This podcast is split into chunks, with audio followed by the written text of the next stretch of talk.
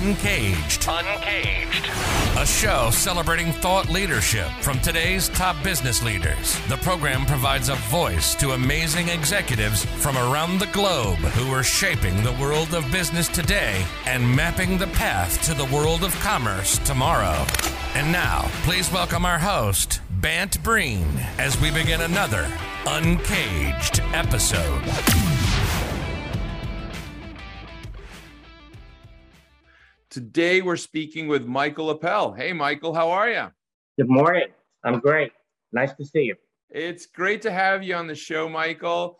Today we're going to be speaking a lot about retail. Michael is the managing director of Getzler Henrich and Associates. He leads their retail practice and we'll be talking about all of the transitions and transformations that we've seen in the retail space over the last couple of years and what's happening right now and going forward. But before we get there, Michael, you've had an incredible career. Tell us a little bit about yourself and your career.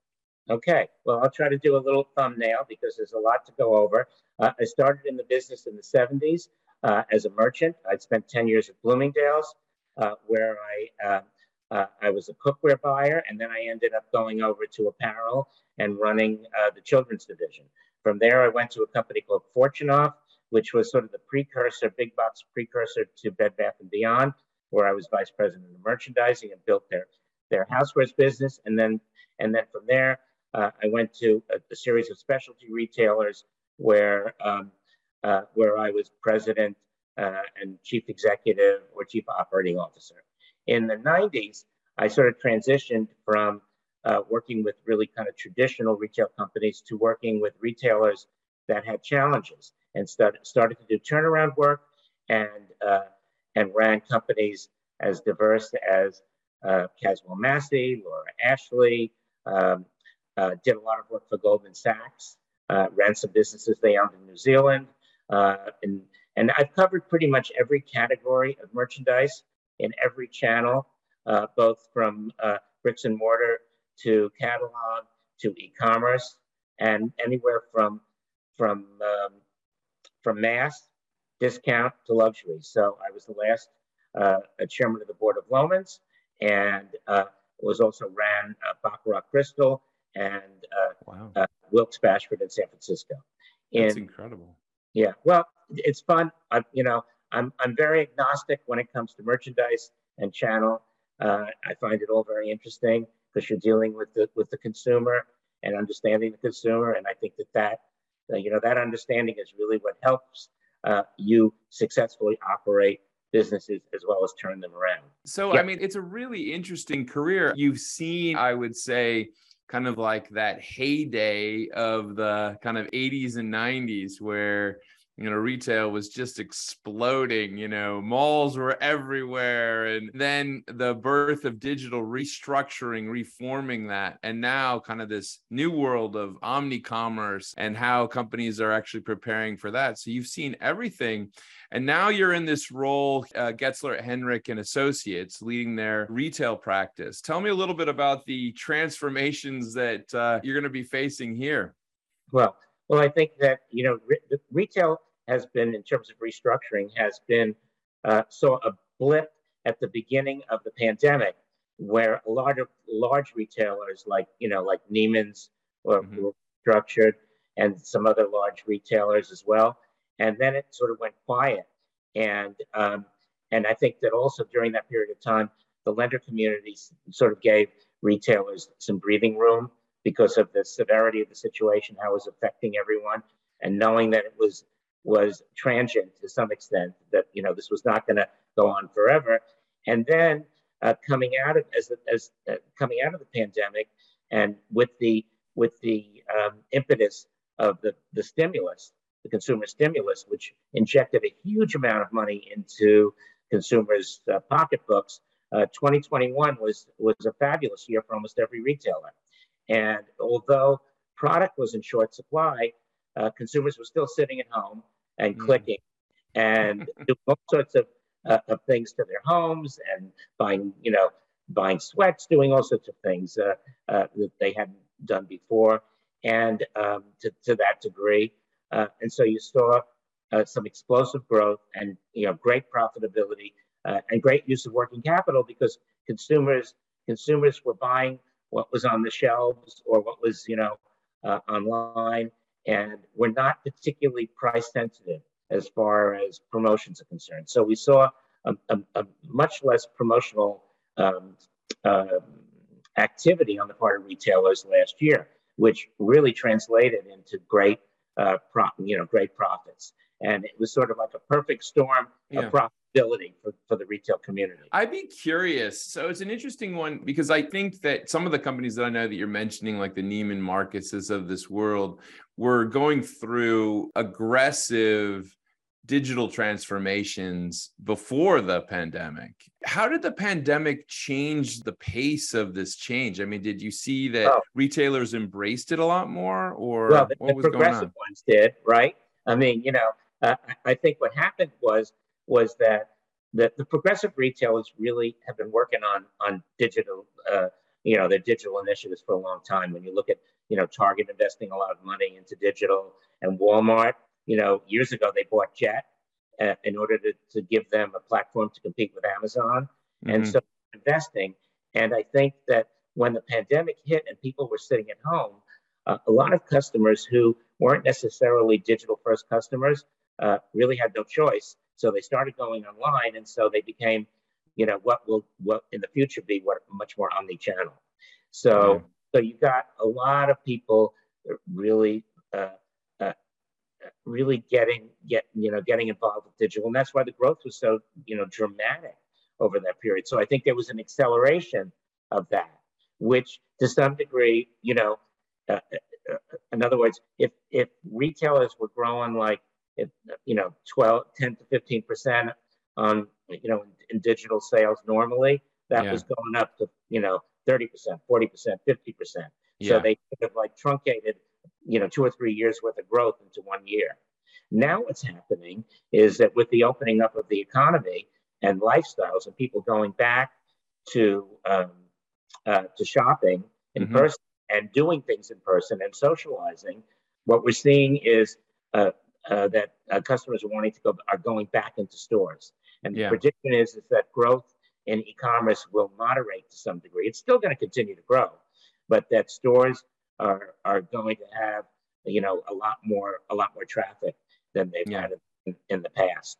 So yeah, that yeah. makes a ton of sense to me. I mean, I certainly find myself just as an end consumer spending more time in stores, and you can see that they are retailers are going through that transition. I mean, it can be yeah. on so many levels. Uh, I'd say one of the probably the ones that you've come across is just staffing I think there yeah. was a lot of cuts, and then they're now trying to bring back, you know, the staff of these places really matters in terms of that experience. Exactly. And actually, when you look at, if you look at the two biggest challenges that are facing retailers today, you know, one is supply chain, how to get it in balance, because we went from not being able to get inventory to having a lot of retailers being uh, quite overstocked this fall season, and uh, recruiting, training, and retaining uh, frontline associates. And you know that that is is you've seen this across you know whether it's retail, whether it's restaurants, you know anything that's con- consumer facing could be right. bank, could be anything like that. And so so the key is you know it's it's how do you uh, how do you how do you uh, attract people, but then how do you train them so that they don't want to, to, leave? And you know people say, oh, you know uh, it's all about money. Yes, mm. money is important, but when you when you really dig in, what you realize is is that for frontline associates, um, they want to feel engaged with the company. They want to feel a mastery over what they're doing, mm-hmm. and they have fun, right? Yeah. And what we're asking in the retail business, what we're asking uh, associates to do today is much more complicated than it was years ago. In the yeah. old days, it was basically okay, you come in, you put the stock out in the store, you ring the register, and hopefully you interact with your customers, right? and, and sell. And and uh, and today, not only is that you know table stakes, but also because of the rise of technology and additional ancillary services we're offering to customers, it's like okay, uh, buy online, pick up in store, curbside pickup, yeah. Store. All of these things um, that are that are requiring sales associates to be uh, more tech savvy and to have more tasks to do. Yeah. So unless they're trained to do it, so they feel good about it, they could be overwhelmed, and that's one of the reasons why you're seeing the turnover you're you're seeing, and also you're saying, okay, well, you know, I can make as much money, you know, like like flipping burgers at McDonald's, right?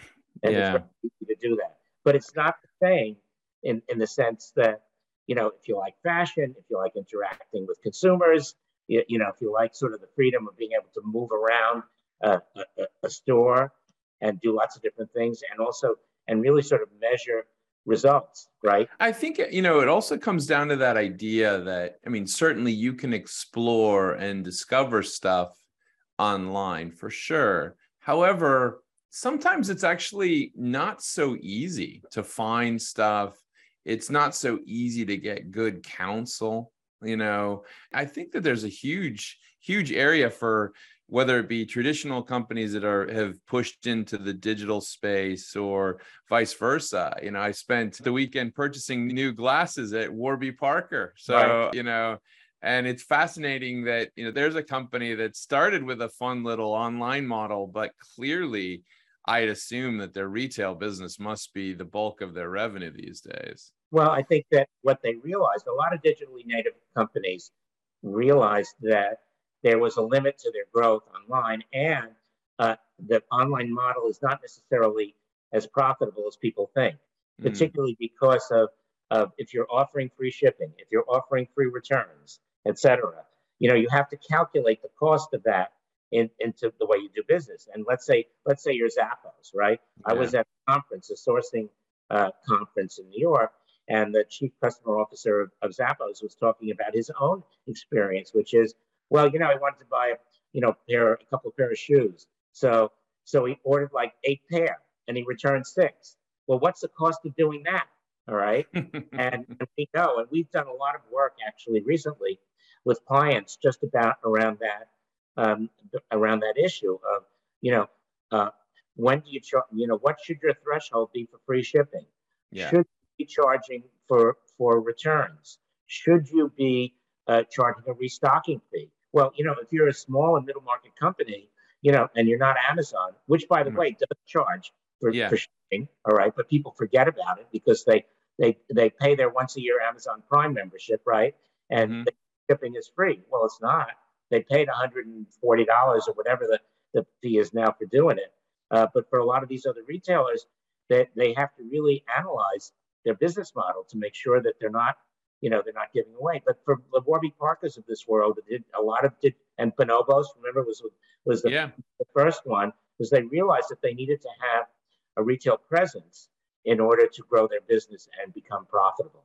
And yeah. I think that the omni-channel model is a good model because basically, if you look at consumers today, right, uh, they want what they want when they want it, right? Yeah. So sometimes they're in the mood, you know, to to buy online. Sometimes they research online and they want to buy in stores, etc.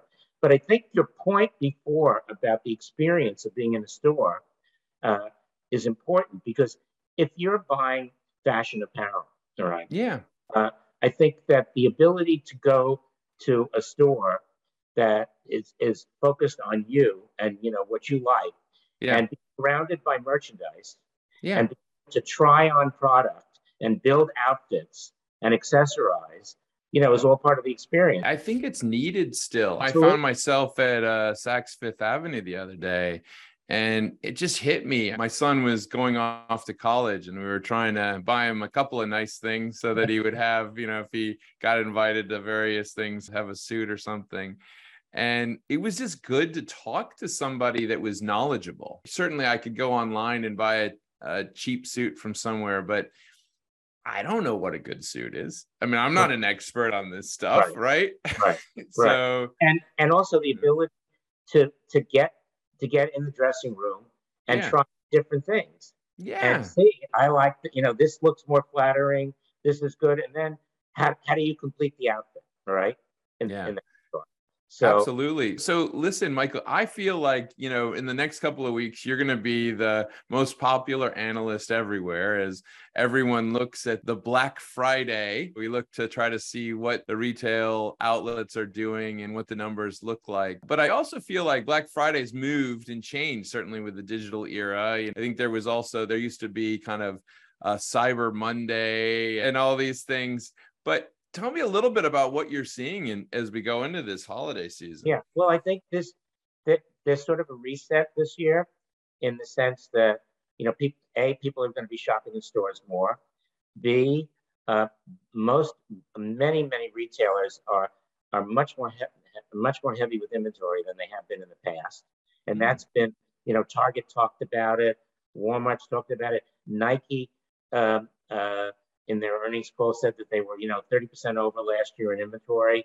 Yeah. And question's going to be, uh, and that's not uncommon across the board because of what happened where, you know, that uh, supply chain was was was sort of broken, and then they all ordered and and maybe over ordered in anticipation that things were going to in 22 were going to be better than 21. And 21, mm-hmm. look at 21, you have to take out the effect of the stimulus from what your base uh, sales are, yeah. and then say, okay, based on that, um, we we reasonably expect that this is how much business we're going to be doing. And I think right. I think retailers who are always optimistic, okay, and maybe over optimistic, you know, uh, just said, well, you know, the party's going to go on forever, and we're going to need more. And then when you add on to it, it's a, it's a very complicated year. When you add on the effect of inflation, all right. Yeah, I was going to push into that actually, Michael, because here we are at the end of 2022, and certainly we are living with the realities of inflation. I mean, it, it is higher than it's been since the 1970s. You know, wow. Michael, as you talked about, you know, back in the day, I remember my parents' mortgage being like 18%. And I said that to the team the other day and they and a couple of young people just like gasped. Like it seems so strange but you know we've had moments where the inflation has been high in recent history. Certainly we now have this moment. Tell me how you think that's going to impact. Look i always say christmas comes every year right? If you look at the numbers the monthly numbers this year last year are up you know mid to high single digits. And yeah. the predictions from the nrf and and some of the other consulting firms are there's going to be, you know, Christmas sales are going to be anywhere from four to eight percent higher than last year. That's in dollars. Mm-hmm. However, if you look at what the unit sales are going to be, since prices have gone up, you know, 10%, 15%, 20% in luxury, you yeah. know, the luxury retailers are, go, you know, going, have been putting in huge price increases. What you're going to see is people are going to be buying less units, but it's going to mm. be more dollars. And so so, so the key is disciplined inventory planning mm. and saying, okay, and we haven't had to do that for 40 years. Right. So, and the last time we had inflation, what we learned was was actually inflation was pretty good for retail sales. Sales went up. However, yeah. if you weren't careful to move that back, whatever that number was, to how many units uh, that's going to translate into in terms of what you need to purchase, you become over inventory. And I think we're in that cycle now. And so retailers really need to to really rethink, um, you know, how they how they plan their inventories, and um, or otherwise, what's going to happen is, and and we're we're living with a certain amount of this now, is that you're in this over inventory position, and the only way to get out of it is going to be to promote or to job it off or whatever, and that's going to impact profitability. And I think yeah. you're going to see some some. We're already seeing if you looked at, at some of the numbers that, that have been reported uh, third quarter from from retailers and and also from some of the manufacturers is that you know profits are declining. So mm. they're going to increase that in terms of how they how they run their business, so they don't get into this this over inventory position. And you know the other piece of it too is let's face it, uh, you can't you, you cannot underestimate or you need to take into account the fact that uh, gasoline is up 33% from last year at yep. this time. Uh, energy's up 16%. I just read an article about you know what the, the differences are, and and uh, uh, you know food is up. So those are those are like non-discretionary, right? Yeah. To have that. So for for middle and lower income consumers, that's going to bite into their discretionary income. Yeah. You, you know, you're going to say to yourself, okay, well, if that's the case, which is almost like the polar opposite of last Christmas, where there was tons of money around in people's pockets, um, then consumers are going to be more discriminating in their purchase behavior.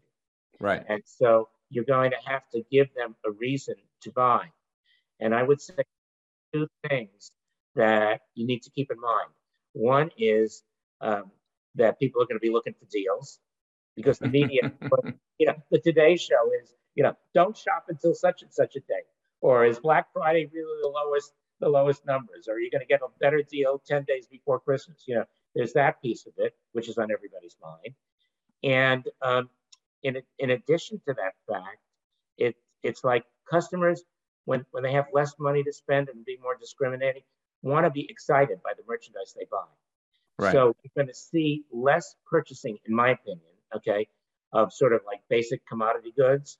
Right. I need another pair of black black pants, you know, or a basic tee or whatever.